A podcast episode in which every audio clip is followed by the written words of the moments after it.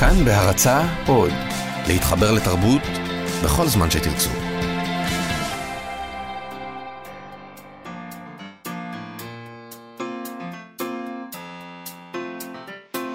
מה שכרוך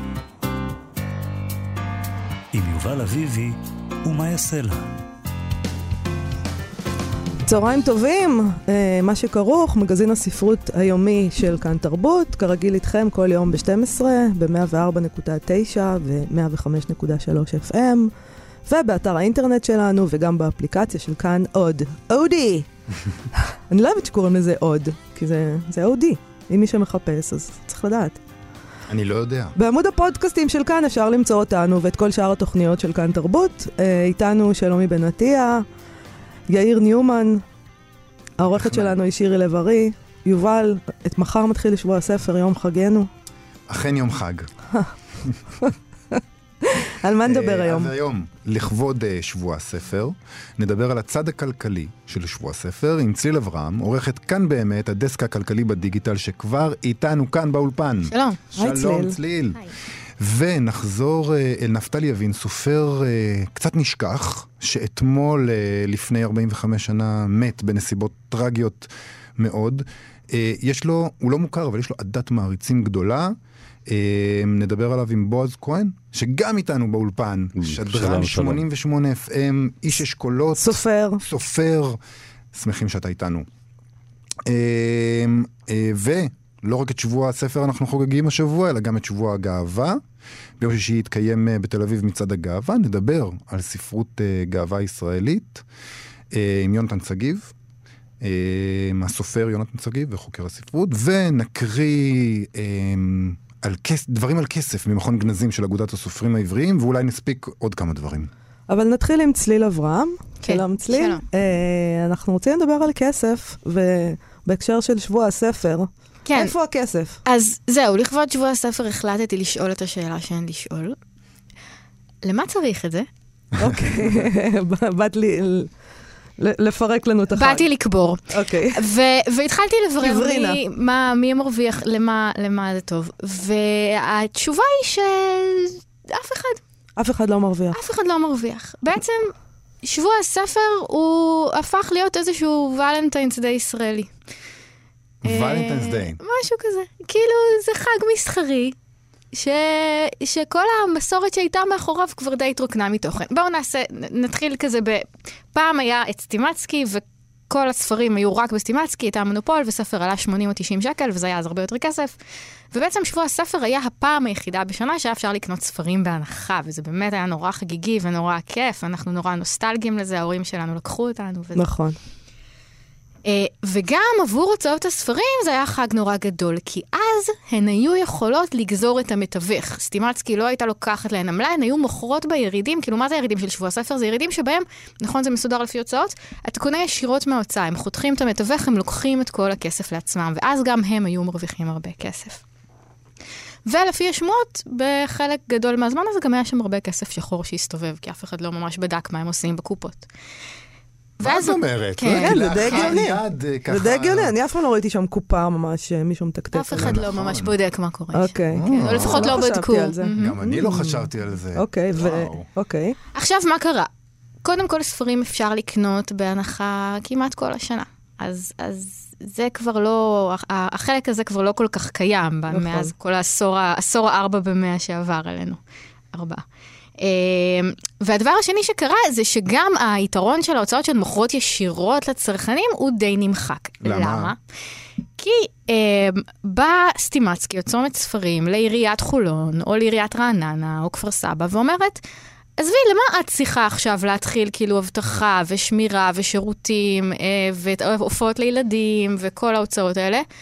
אני אעשה לך. ואז במקום היריד הזה של התאחדות המו"לים, שהוא לפי הוצאות, יש יריד של סטימצקי. עכשיו, רוב, כמעט כל הקוראים, זה לא באמת משנה להם, הם עיוורים לזה, הם לא רואים את זה, זה לא חשוב. נכון, להם. נכון.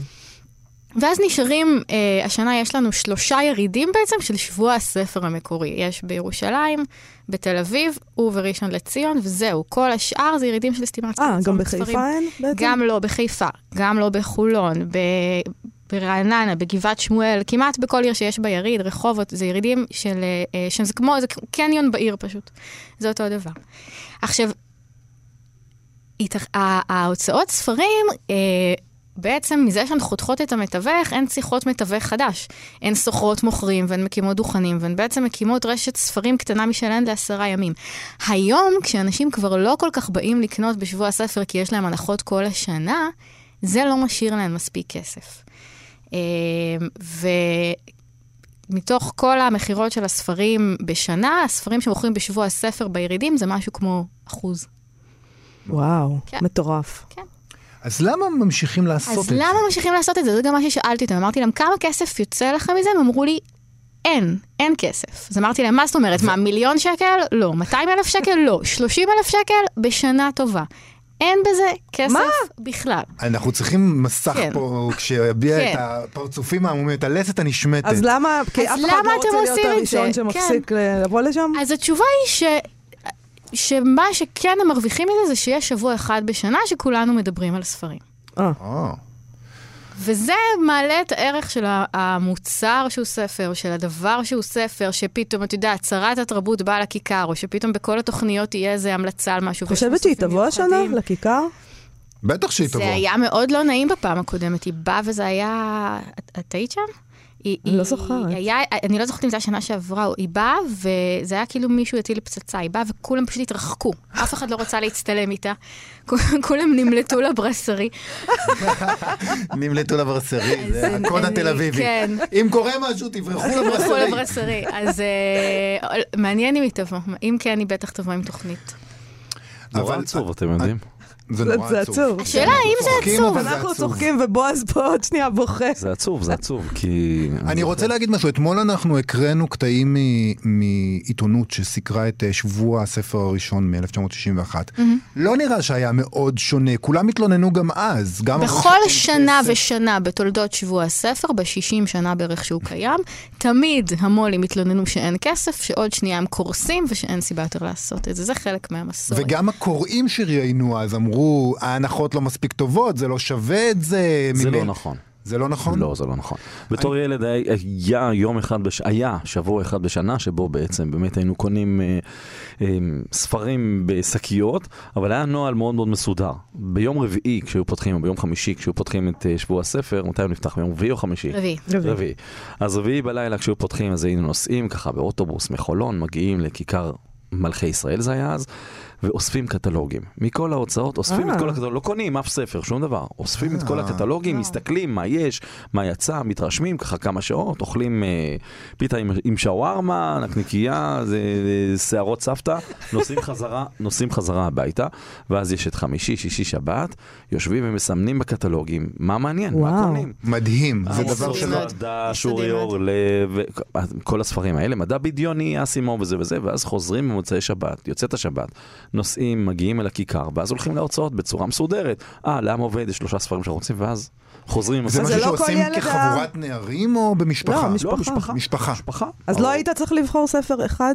או שניים או שלושה, אלא... אמרו לי, אתה יכול, אה, היה את המחירים, מאוד מסודר, טוב, נגיד, לא יודע מה. 30 לירות, קו מחוק, 17 לירות זה עולה, אז ההנחות קודם כל היו מאוד משמעותיות. לא היה 4 ב-100, לא היה כלום, לא, לא היו הנחות מהלך השנה, היה ברור שהם מחכים, בשבוע הספר באמת היו אה, מכירות מאוד יפות, ככה שאני אה, מתפלא שאמרו גם אז שהם לא מרוויחים. אני כן יודע היום, וייתכן שזה גם היה אז, שההוצאות הן מאוד מאוד גבוהות. זאת אומרת, לזכור, לשכור דוכן כן. ולהשתתף באבטחה ולהביא את הספרים מההוצאה אל הכיכר, כל זה, זה עולה המון, אה, כמובן לשלם משכורת גם לנערים הצעירים. אני אחר כך, אה, בסוף שנות ה-80, עבדתי פעם אחת בהוצאת ספרים, אפרופו מה שאמרתם, חשבוניות וזה, לא היו אז מחשבים, לא היו קופות רושמות. הייתה קופסה, אני, אני רציני לגמרי, מישהו הביא, אה, קנה נעליים אה, חדשות. והוציא את הנעליים והייתה קופסת הנעליים, בתוך הקופסה היה כסף. והיו רושמים בתוך מחברת כזאת צהובה, מישהו, אמרו לו, אתה רוצה, אתה צריך אה, קבלה, חשבונית? הוא אומר, אני אשמח. אז מה הכתובת שלך? הוא היה רושם. אה, והיו שולחים לו אחר כך. חלקם היו אומרים, לא, לא צריך, ולא היו שולחים להם. חלקם אומרים, וזהו, ככה זה אבל הנה, זה שוב, הערך שלו, אם אני מסכם כאילו את העניין הזה, זה ערך תדמיתי. כן, כן, זה ערך נוסטלגי. וגם לי לקח שנים של לסקר את התחום הזה בשביל בכלל להיות מסוגלת להעלות את השאלה האם באמת צריך את זה. כאילו, זה עצבן אותי שבכלל העזו לשאול את זה, זה מתוך המון געגוע והמון אהבה, אבל כאילו... יכול להיות אז שמירי רגב עושה את הצעד הנכון, שרת התרבות שלנו, כשהיא אומרת, מספיק עם המסחור של הדבר הזה, בואו נהפוך את זה להפנינג של ספרות, שבו סופרים באים ומדברים, וזה פחות יהיה על רכישת ספרים, וזה יותר על חגיגה של ספרות, אולי אנחנו לא נותנים לו מספיק קרדיט. אה, יכול להיות שזה בעצם... שהיא רוצה לעשות. זה מה שהיא. אמרה? זה מה שעלה כביכול בתוך אה, שרשרת הספינים ש... לא, לא, אבל זה באמת מה שהיא אמרה. כי אם זה מה שהיא אמרה, זה רעיון מצוין בעיניי. זהו, אני גם היא, לא... לא- היא, היא רצ... לפי מה שאני הבנתי, היא רוצה לנתק את זה באמת מהוצאות הספרים ומהרשתות ולהפוך את זה להפנינג של ספרות. תראה, היא, כן. מונעת זה לדעתי, אתה. יודע, כל, הזדמנות שהיא רואה לנתק את האליטות הישנות מהכוח שלה, היא תעשה את זה. זה פחות לדעתי מאיזו תפיסה של ספרות, אבל כן יכול להיות ש, שפיתחנו רגשות למשהו שהוא בעצם חג מסחרי לכל דבר. כמו אה, כריסמס. כן, כמו כריסמס וכמו ולנטיינס, ואם הצדקתו המסחרית תמה, אז בסדר, אז אולי, בסדר. אולי אנחנו אה, נתחיל מכאן את המהפכה, מהאולפן הזה. טוב, יובל, אה, אנחנו לא, אנחנו לפני שנעבור לנפתלי יבין, כן. שכל העניין זה שזה ספר מת- שמתי יצא בועז? 1976. יפה. אז זאת אומרת, אי אפשר למצוא אותו היום? בחנויות. וזה מה שנקרא הספרים של ה-Backlist. כן. שזה היה פעם העניין בשבוע הספר, אני חושבת, לא? כן, למצוא ספרים הולכת מהסוג הזה. לחנות, יש שם את ה-300 ספרים הכי חדשים, ובשבוע הספר יש הכל. אז מה שקורה היום זה שמעט מאוד אנשים באים בכלל לחפש את הספרים הישנים. כבר התרבות צריכה של הרשתות לימדה כבר אנשים, וכמעט כולם מחפשים את החדשים, והמעטים שעדיין מחפשים את הישנים, יודעים למצוא אותם באינטרנט. חנויות יד שנייה. תמיד האינטרנט אשם. אהבת חיי. כן, כן. אלה אבל אני חייבת. להגיד, נכון, בועז, אבל אני חייבת להגיד שפעם נתקלתי באיזה סופר שאני מכירה, ובמקרה קניתי ספר שלו ביד שנייה. ואז אמרתי לו, אה, בדיוק קניתי, והוא עושה לי כזה פרצוף. שקנית את זה יד שנייה? כי הוא לא מקבל מזה שום דבר. כן, הוא ממש, זה היה, לו פרצוף כועס כזה, מה את מספרת לי את זה בכלל? כאילו הורדת את זה מהאינטרנט. לגמרי. זה כמו דן בן אמוץ שאמר שאסור, צריך לסגור את הספריות הציבוריות כי הן שודדות את פרי עמלם של הסופרים. יפה. במיוחד עכשיו. שלא מעבירים את התמלוגים לסופרים מהספריות הציבוריות. וגם בכלל, כלומר, ובכלל, ובכלל. זה חלק מהמודעה שראינו היום שידיעות ספרים פרסמו. כן. הם הרי פרסמו היום, אה, בגלל שג'וג'ו מויס, שזה ספר שלהם, אר- ארבעה ספרים שלה, נמצאת ברשימת ה... בראש הכי מושאלים. בספריות. הם כתבו איזה מין, אני לא זוכרת את הנוסח לא הזה. מספיק להשאיל, צריך לא גם מספיק לקנות. להשאיל, צריך גם לקנות. כלומר, מה אתם הולכים לספרייה? אנחנו לא מתפרנסים מזה. אז אה, חבר'ה, נכון. כי באמת יש תקלת תמלוגים שלא נפתרת, כבר זה שנתיים נכון. מחכים שם לאיזה מכרז. נכון, אז אה, כן. אז, אז אם אנחנו כבר עוסקים במצבה, במצב הטרגי של הספרות, הנה עוד טרגדיה. כן. נפתלי יבין שאתמול, לפני אה, 45 שנה, אה, מת, התאבד, אפשר לומר את זה? לא ברור. לא ברור. בנסיבות אה, לא ברורות. לא. אה, קודם כל, תודה לצליל תודה רבה שיוצאת מן לצליל, האולפן. להתראות. ביי צליל.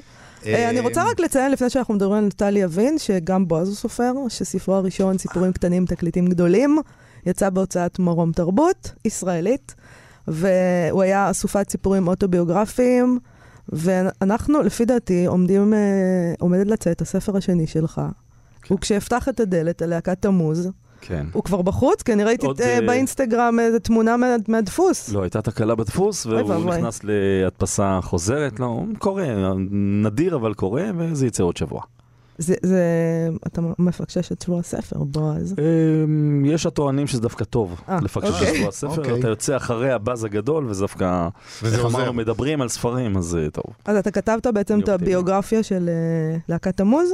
הרבה, אה, לא רק, זה לא רק על... אה, להקת המוז הייתה בעצם, בסוף עונת תפוזים היו תירוץ לעסוק בתקופה מאוד מאוד מרתקת בתולדות מדינת ישראל, תרבותית, פוליטית, חברתית, אה, ההאחזויות, ההתנחלויות, השטחים, הסכם השלום עם מצרים, שבא אחר כך הקולנוע, המוזיקה בעצם, זה התקופה הזאת. זו הדלת שנפתחה מעניין. לתקופה הזאת. טוב, אז נדבר על זה בנפרד בהחלט, בהזדמנות. תודה. אה, ונחזור לנפתלי יבין, שהייתי שמחה לדעת איך אתה, מעטים מכירים, איך הגעת אליו בעצם? נפתלי יבין הוא ככה מהסודות המסוימים של התרבות הישראלית, שגם אני הגעתי אליו מאוד מאוחר, אה, אחרי הרבה מאוד שנים. נסעתי, באות, האמת, נסעתי באוטובוס כשהייתי סטודנט, בן 23, נסעתי באוטובוס, ולדעתי בגלי צה"ל אה, יכול מאוד להיות לא בטוח, נראה לי שזה היה אלכסנסקי שדיבר על, אה, על הספר, והקריא מתוכו משהו בקולו המאוד מאוד אה, יפה.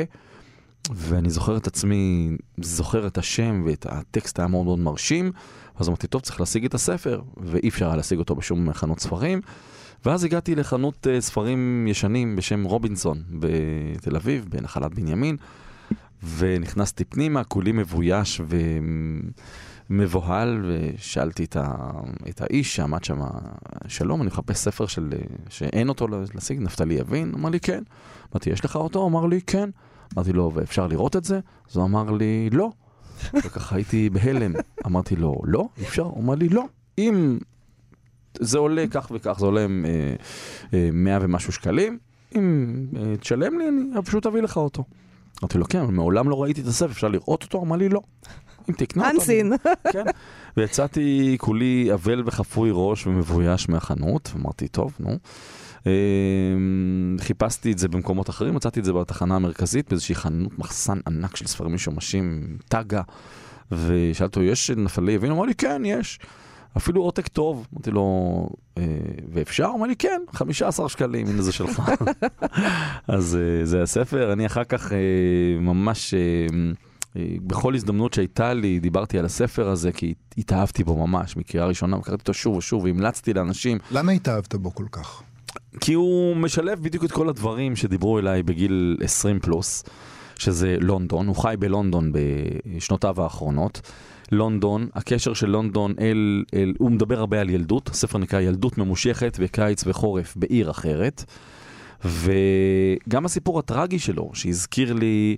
בוא באמת נספר מי הוא היה ואת הסיפור הטרגי שלו. היה איש תיאטרון, היה מחזאי, היה um, כותב, איש תרבות uh, משכיל מאוד. שלא מצא את מקומו בארץ, לא, לא הסתדר עם, אה, עם המנטליות, עם, עם כנראה גם מצוקות אישיות. אחיו נשאר אה, בישראל, הוא נסע ללונדון, עבד שם בתיאטרוני אוונגרד. ומאוד הצליח. מאוד הצליח. הפך להיות, אה, גם צריך לזכור, לונדון של סוף שנות ה-60 הייתה מקום מאוד מאוד פתוח, אה, מכיל. וכמו שהמוזיקה פרחה, וכמו שהקולנוע, וכמו שבמאים אחרים, כמו אנטוניוני, כמו אה, טריפו, אנשים באו לעשות סרטים בלונדון, ב Swinging London, לונדון הצוהלת, הלהקות, פינק פלויד, מוציאים אלבום ראשון, מועדונים נהדרים. נפתלי יבין נכנס לתוך התקופה הזו, והפך להיות גיבור הסצנה האוונגרדית של התיאטרון אה, הפרינג' באנגליה. אבל אה, מצד שני הוא גם המשיך להתגעגע לארץ, ולילדותו ההולכת אה, ומתרחקת, ולא הצליח ליצור קשר אה, אמיתי עם אה, מישהי לאורך זמן, היו לו כל מיני. והוא פשוט כתב כל הזמן. ושתה. מה? ושתה. כתב ושתה, וכן, והסתובב בעיר במעיל ארוך אנגלי, מעיל צמר אנגלי וכובע ומקטרת. וצריך לומר שהספר בעצם לא יצא כספר מעולם, הוא השאיר אחריו, אה, נפטר בגיל 36, ב-1972, השאיר אה, כתבים אחריו בלונדון, בדירה. והמשורר וחברו הטוב, אורי ברנשטיין, בעצם לקח את הטקסטים וערך מהם את, אה, את הספר הזה. זה ספר מאוד טרגי, מרגישים את זה בפנים.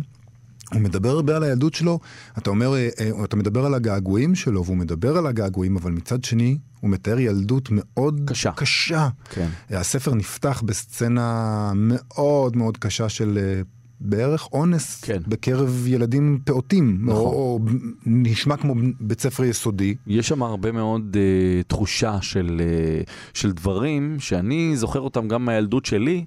ואולי לכן גם אה, פה הייתה גם נקודת חיבור, כיוון שגם אם אני גדלתי בשכונה, לא בתל אביב, בחולון, אבל אה, דברים שהיום אה, נראה לי שהם הם פחות יכולים לקרות, או אה, הם פחות עלומים ומוסתרים תחת מעטה של בושה, כי זה מאוד מאוד מדובר, כל העניין הזה של ניצול והחפצה ו- ו- ואלימות מינית. הדברים האלה הם תמיד מאוד מעורבות, יש לך מצלמות בגן, יש לך יש שיחות. פיקוח. יש פיקוח כן. מאוד מאוד גדול. לא שדברים לא קורים, אבל... אה, בתקופה של יבין בוודאי, אלה דברים שהיו אה, מושתקים, היו קוראים במרתפים, במקלטים, בבתי ספר אה, מהסוג הזה, והוא מדבר על דברים שחלקם אני, אני זוכר גם בסביבתי, ש, ש, שקרו, קבוצות של ילדים. ובעניין הזה היה בזה גם משהו מאוד מאוד מקורי. כשאני קראתי את זה, אמרתי, וואו, הנה מישהו שכותב על ילדות באמת אכזרית. כן. וזה גם מתחבר אצלו לא- לאי היכולת שלו להיות במקום אחד. הוא מתאר את מה שרבים מאיתנו מן הסתם מרגישים. תחושת המיאוס מהחיים הסטנדרטיים, כן. הבורגניים, והרצון ללכת למסע, לצאת למסע, אחר. למקום אחר, אבל כשאתה מגיע למקום האחר הזה אתה לא מוצא את עצמך בו, אתה עדיין נשאר באותו מקום פגוע של הילדות, במקום הקודם. כן. זה משהו, זה ספר מאוד מפתיע. יש עוד ספר, זה, זה מאוד מעניין, אבל הספר הזה, הוא מתחבר לי לעוד ספר אה, נשכח גנוז ו, ומופלא, שלא יצא מעולם בהוצאה שנייה. אה, ספר שנקרא נס, נסיעה של פנחס שדה. Mm-hmm. ספר נסיעה יצא ב-1971, שנה לפני מותו של אה, נפתלי יבין. ופנחס שדה כותב שם בדיוק על הדבר הזה, שהוא, אה, אוי ואבוי, אני כבר בן 40 ואיזה אסון, אני כבר זקן גמור ואין לי טעם בחיים האלה. הוא עובר מעיר לעיר, מג'נובה ללונדון, מלונדון לפריז, וכותב דברים שמאוד מזכירים באווירה שלהם ובתחושת הסוף, הסופיות, את מה שיבין ביטא גם בעצמו. משהו מהיהודי הנודד, הישראלי שמצד אחד רוצה לברוח מה... אל, הדבר, אל הדברים הזוהרים. כל מה שפנחס שדה כותב, כל מה שהוא זוהר ונוצץ ויפה ומושך, הוא לא כאן, לא בישראל. Mm-hmm. מצד שני, כשאתה מגיע לשם, אז הגשם יורד, והוא יושב עצוב, ואוי ואבוי, אני כבר בן 39, בן 40, והחיים נגמרים, דברים מהסוג הזה. זה, יש איזו קרבה מאוד מעניינת בין שני הספרים האלה. אולי אה, בועז יקריא לנו כן. איזה משהו, שנבין על מה מדובר פה? זה מה שרצית להקריא? כן. אתה, איך הספר uh, מתחיל. ובעצם קטע הנושא שנקרא ילדות ממושכת וקיץ וחורף בעיר אחרת. ואני אקריא את זה כמו שאני תמיד חשבתי שהוא כתב את זה, במין בולמוס כזה אה, מלא ו... ועשיר ויפה מאוד. בארץ אחת, ארץ רחוקה אחת, קרה אחת.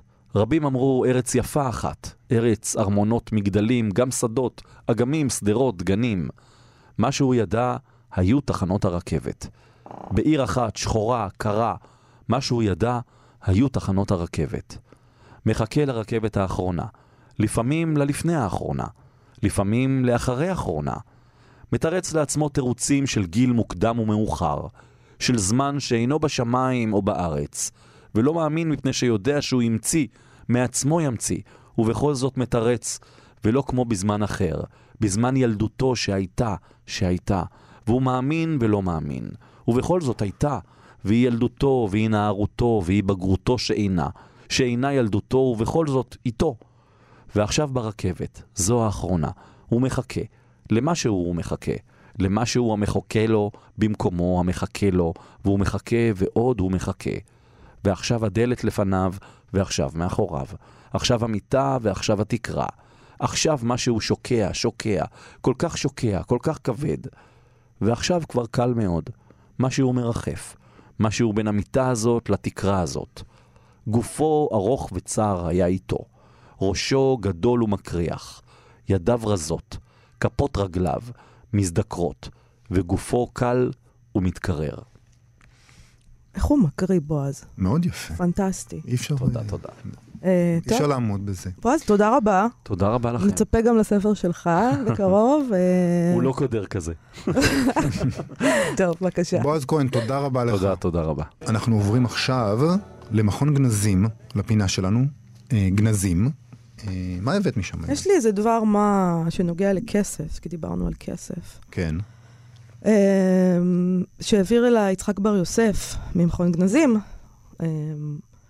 שמדובר במכתב שכתב יוסף וייץ מסג'רה לי"ח ברנר, ידיד, ידיד התוכנית. ממש ידיד. חבר קרוב. בדיוק. יוסף וייץ היה אה, מראשי הקרן הקיימת לישראל, אח, אחרי, כשהוא ישב בסג'רה, אה, מהפעילים המרכזיים בהתיישבות, ייעור, רכישת קרקעות בארץ ישראל, אה, וכונה בשם אב היערות. וואו. הוא היה המנהל הראשון של מינהל מקרקעי ישראל. מדובר באדם שנולד באימפריה הרוסית ב-1890 ועלה לארץ ב-1908. ובשנת 1915 נשלח מטעם אגודת נטעים לנהל, לנהל את חוות סג'רה, אה, והוא פרסם משהו אצל ברנר, וכך הוא כותב לברנר. פרסם משהו, זאת אומרת יצירה. אה, טקסט, כן. טקסט. הוא כתב הרבה, הוא כתב ספרים וטקסטים, והוא פרסם טקסט אצל ברנר. מר י"ח ברנר היקר, אתמול אמר לי מר אטינגר שאתה לא מסרת לו עדיין את דבריי אליך בנוגע למאמרי הגליל. הוא כתב על הגליל רבות. מפני זה אינו יכול לשלם לי כפי דרישתי. מכאן, אמ, לא נעים לי. לא נעים לי, סליחה, ביותר, לה, אה, סליחה, מכאן שלי לא נעים אה, עניין להזכירהו בכל פעם, ובכלל כל העניין נהיה לי לזרה. כלומר, הוא, הוא עכשיו העמיד אותו בעניין לא נעים, במצב לא נעים. אבקשך לקיים הבטחתך ולכתוב לו את אשר כתבתי לך- בכדי שישלם לי שכר עבודתי. מחר אני נוסע גלילה. שלום לך, בכבוד ויקר, יוסף וייץ. העיקר שמחר אני נוסע גלילה. כן, הוא כתב את זה ב- למע- למעלה בכתובת מיפו. זאת אומרת, אתה יודע, אנשים אז, זה לא צחוק לנסוע לגליל, לא נכנסים לאוטו שעתיים ונוסעים. יכול להיות שהוא נסע על סוס ועגלה. אז אתה יודע, אני נוסע גלילה, זה... תתקדם, אז זה קדימה. נחמד שתמיד היה צריך אה, לרדוף אחרי הכסף. מה זה נחמד? תענוג גדול. שוטף לא, זה מנ- פלוס... מנחם ל- מנחם לעכשיו. שוטף פלוס 30, זה לא, זה המצאה חדשה. תשמע, אה, בוא נעבור, אה, דיברנו, אנחנו רוצים לדבר קצת על אה, שבוע הגאווה. יוני זה הולך להיות חודש מאוד מאוד עמוס. מלבד שבוע הספר, שיימשך עשרה ימים. אה, בשבוע הבא ייפתח גם יריד הספרים בירושלים, שעוד נדבר עליו. ונפתח, ביום שישי ייפתח שבוע הגאווה, ביום שישי יתקיים מצעד בתל אביב, את עושה הלחם. עכשיו זה- נדבר על ספרות גאווה. ואנחנו נדבר עכשיו על ספרות גאווה. יפה, מה זה בכלל, הזה. ואם יש דבר כזה? לא יודעת. זה שיש דבר כזה זה נראה לי, נראה, נראה לי די uh, ברור. אני, אני בתחושה שגאווה וקוויריות נמצאות בספרות בכלל, uh, ובספרות העברית בפרט תמיד. Uh, אומרים, אומרים שעשרה אחוזים מהאוכלוסייה הם uh, הומואים ולסביות, אז אפשר להניח שפחות או יותר אה, עשרה אחוזים מהכתיבה נעשית על ידי הומואים ולסביות, או אנשים אח- אחרים על הספקטרום המגדרי. כן, אבל זה לא, אני, אני התכוונתי לתהות, האם, זה לא אומר שאם אתה הומו, אז אתה חייב לכתוב על נושא, זאת אומרת, תבין? אז אני חושב אני, ש... יש נשים שמתנגדות ל- לכינוי הזה של ספרות נשית, בסדר? כאילו, אז באותו אופן יכול להיות שהומואים יגידו, תפסיקו לשפוט אותנו כל הזמן בעיניים האלה. כאילו, יש להם עוד נושאים שמעניינים אותנו. יכול להיות, אבל. אבל אני, אני מדבר גם על התמות הקוויריות שנמצאות דרך אגב אצל כן. סופרים אה, סטרייטים לחלוטין, נכון. דוד גרוסמן, בדיוק, מאיר אה, בדיוק. שלו וברנר, אה, אל, תסכל, ידידנו. אל תסכלו אותי. אה, אבל מי שידבר איתנו על כך זה דוקטור אה, יונתן שגיב, שהוא חוקר ספרות באוניברסיטת סואס בלונדון, וגם מחבר אה, שני ספרי הבלש ההומו העברי הראשון, עודד חפר. בספריו אה, אין סודות בחברה והמשכות דברים שהשתיקה יפה להם. אה, שלום יונתן. שלום שלום, מה נשמע? אהלן, מה העניינים?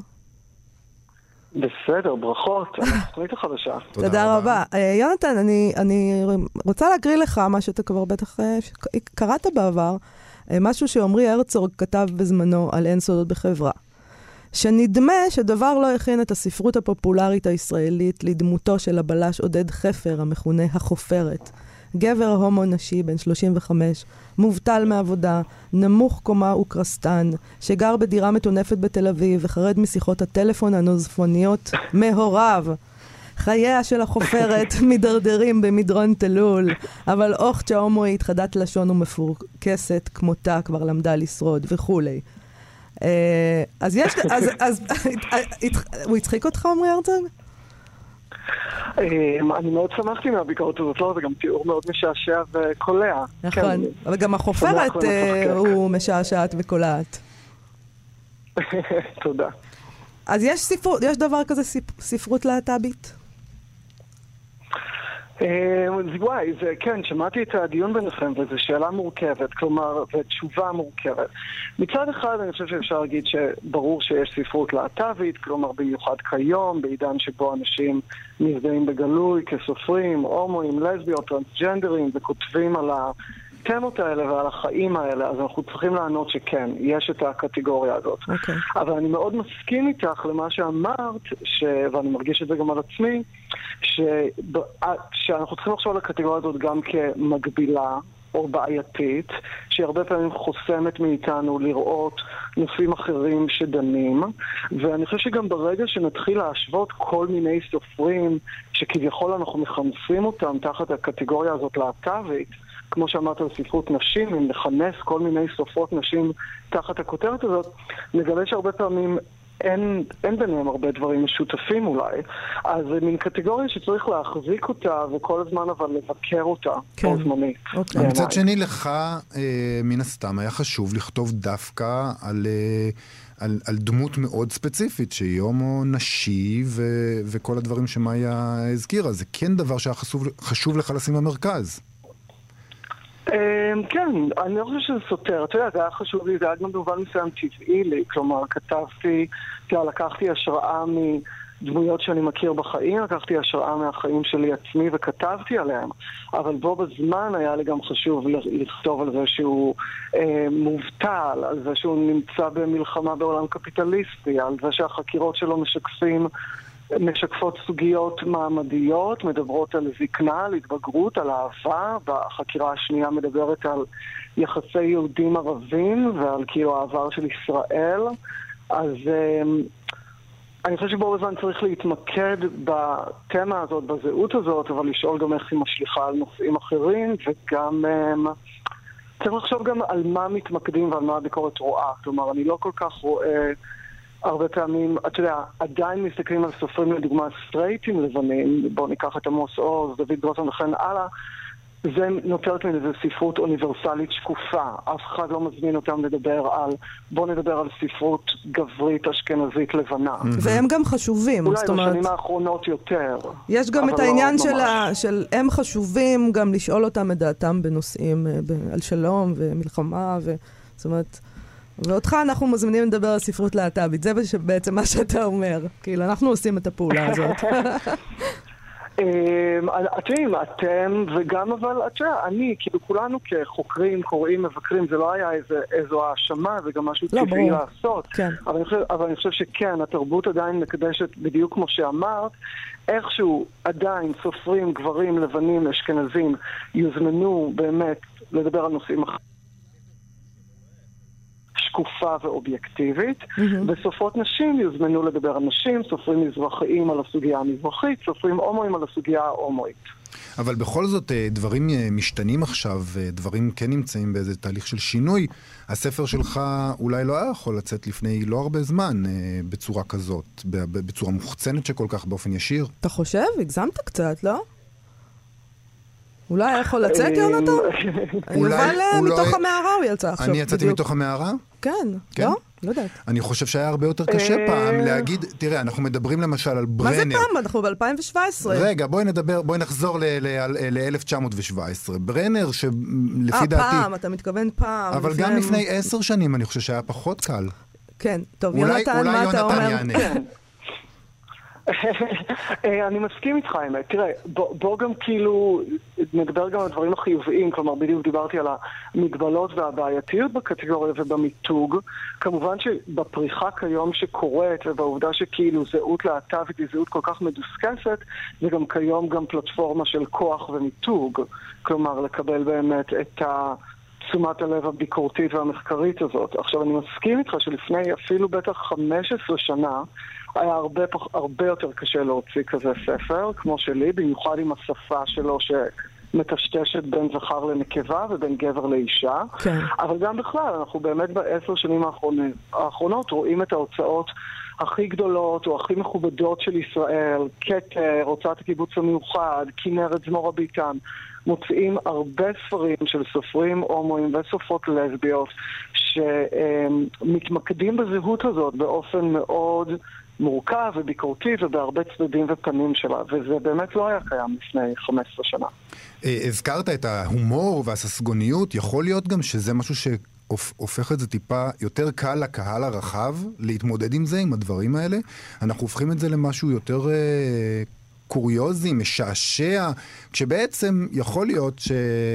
מה זה יכול להיות? בטוח. הומואים ולסביות הם אנשים כמונו, יש להם, כמונו אני מתכוון כמו סטרייטים, שאני במקרה סטרייט, שיש להם חיים קשים, ואפשר לכתוב על דברים שהם לא ססגוניים ובכלל, והם לא משעשעים, זה חיים, חיים קשים. אתה שואל אותי ספציפית על הספרים שלי או באופן כללי? שלך, החופרת. שלך, שלך, כי, כי יש משהו מאוד ססגוני ונעים וכיפי ו, וקל, סליחה שאני משתמש במילים, קל לי יותר לעיכול על ידי הסטנדרט, על ידי הסט- הנורמטיביים נקרא להם, לא יודע. אמ, בוא אני אחשוב שנייה איך אני אעשה. תראה, א' כל אני חושב ששני הספרים הם אומנם מצחיקים וססגוניים, כאילו בשבילי, ואני חושב שהעירו עליהם בהרבה ביקורות, יש גם איזה מרבץ מלנכולי שם, גם בנושאים של החקירות וגם בדמות של עודד, מדי פעם מתגנבת איזה מלנכוליה. אני לא חושב שצחוק, הומור וססגוניות שווה לשטחיות וקלילות. אני חושב שזה גם דרך להעביר עוד נושאים. זה באופן עקרוני. באופן ב', באופן תש- תשובה שנייה, אם אנחנו מתייחסים לססגוניות בקודש של ספרות ישראלית, אני חושב שהומור וססגוניות בספרות ישראלית זה משהו, לצערי, מאוד יוצא דופן. נכון. ספרות ישראלית, בין של סטייקים, ואגב, בין של הומואים, הספרים שלי במובן הזה בעיניי יוצאי דופן גם בתוך התת-קטגוריה הזאתי, זה משהו מאוד יוצא דופן. הספרות הישראלית, במיוחד כשהיא רוצה להיראות חשובה ורלוונטית, מכריחה את עצמה, לא יודע אם מכריחה את עצמה, אבל בוחרת בשפה מאוד רצינית, מאוד נשגבת, מאוד פומפוזית. אני באתי באופן די מודע לחתור תחת זה ולנסות לדבר על נושאים אחרים בצורה הומוריסטית, שבעיניי לא שווה לשטחית או בהכרח קלה לעיכול, או אולי ההפך. בגלל שהיא קלה לעיכול, מאפשרת להביא נושאים שאנחנו רגילים לדבר עליהם באופן מאוד אחר, באופן מאוד כבד ויומרני, שבעיניי כבר הפך להיות נוסחתי ופורמלי. החלטת פשוט לא לייבש אותנו, ואנחנו מודים לך, על כך. אוקיי, אז, אנחנו מאוד מאוד מודים לך על השיחה הזאת מלונדון הרחוקה. יונתן, תשמור על עצמך. ואני מבינה שאתה תגיע לשבוע הספר. לתל אביב, לחתום על ספריך. כן, הגיע לשבוע, כן, הגיע לשבוע הספר, ליריד הספרים, מתרגש, גם יורד פה גשם ברגע זה, אני אה. מקנא בכם מאוד. פה לא יורד. גשם. אוקיי, אז מחכים לך שבוע הבא. תודה רבה, תודה שאירחתם אותי. תודה רבה. תודה רבה. החדשה, תודה. המשובחה. ביי, להתראות. להתראות. אה, הייתי רוצה שנקריא סטטוס ספרותי שהעלתה אביבית משמרי, אה, שיוצא שהוא גם בעניין של כסף. כרגיל. יש לנו תמה גם לתוכנית היום. אביבית משמרי עורכת אנתולוגיות אה, סיפורים ש... בשם פטל, וגם סופרת שפרסמה שלושה ספרים, הזקן השתגע, הנפש קמה באמצע הלילה, הפינה של טריסטן, שיצא ב-2016. נכון. אה, ואולי תקריא לנו את מה שהיא כתבה אתמול בפייסבוק. אני אקריא. ככה היא כותבת: שבוע הספר נקודותיים. לאחרונה קיבלתי דש מחברה ותיקה בגרמניה, סופרת עטורת פרסים שהוציאה כבר תריסר ספרים, שירה ופרוזה, מתפרנסת כבר שני עשורים מכתיבה בלבד. בשוק הספרותי התוסס של דוברי הגרמנית. כל ספר חדש שלה מקבל בסביבות 100, סימן קריאה בסוגריים היא שמה, ביקורות וסקירות בתקשורת. מאה זה מטורף. מטורף. אין לנו מאה כלי אין- תקשורת ש... לא. כן, אוקיי. היא מוזמנת לאין ספור ערבים ספרותיים, בתשלום כמובן, ומדי כמה שנים זוכה במלגת כתיבה וקיום של כמה חודשים איפשהו בעולם. וכך כתבה לי, כלומר, הסופרת כותבת לאביבית. אני חושבת לא מעט איך להפסיק להיות מכורה לעבודה, אבל זה לא קל כשיש לך עבודה כמו שלי, שמצריכה הרבה תשוקה ומתגמלת במעט כסף.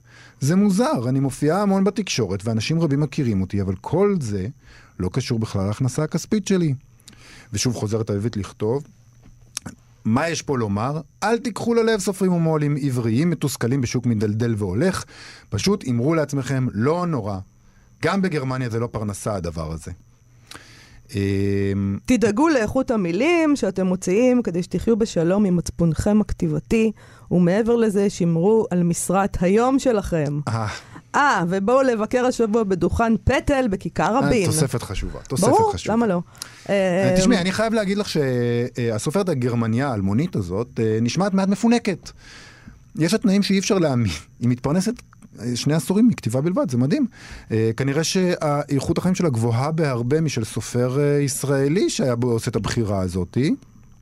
וזה מזכיר לי אה, חברים גרמנים. שתמיד מתלוננים על יוקר המחיה בברלין, הם אומרים, או, התחבורה יותר יקרה, התחבורה הציבורית, והגז יותר יקר, והחימום וכולי. ואני אומר להם, אתם יודעים שברלין היא הסמל בישראל ליוקר מחיה שפוי? איך אתם מתלוננים? מפונקים. ואני גם בישראל, אני תמיד נזכר במה שרן שריג אמר, נדמה לי שרן שריג אמר את זה, ואני מתנצל אה, אם אני עושה עוול לציטוט. טוב שאתה מתנצל מראש. אני תמיד מתנצל מראש. שמתי לב, כן. אה, רן צריג אומנם מוכר כתסריטאי, אבל הוא גם סופר שכתב ספר מעניין מאוד, חיים שתיים בהוצאת כתר. חיים שתיים, חיים שתיים. חיים שתיים. כן, זה שם של איש. וככה הוא אמר. הוא אמר, כתיבה זה חרא, אבל זה עדיף על מקצוע אמיתי. וחייבים להסכים איתו.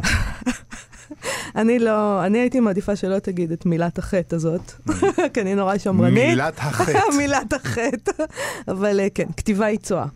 אוקיי, אה, יובל, נראה לי שאנחנו... אה, אנחנו עומדים בפני סיום, כן?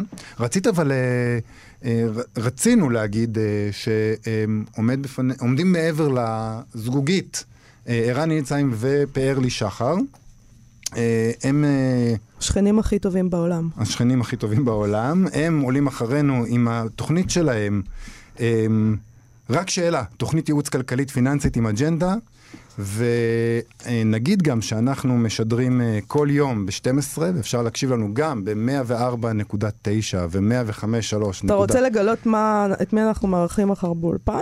בטח שנגלה, תגלי. עורכת מוסף ספרים ליסה פרץ תהיה פה מחר איתנו באולפן לכבוד שבוע הספר, ואנחנו נדבר איתה על כל ה... על כל מיני נושאים. על הרבה דברים, כי מאז שהיא מונתה כעורכת הספרים, אה, יש הרבה עניינים.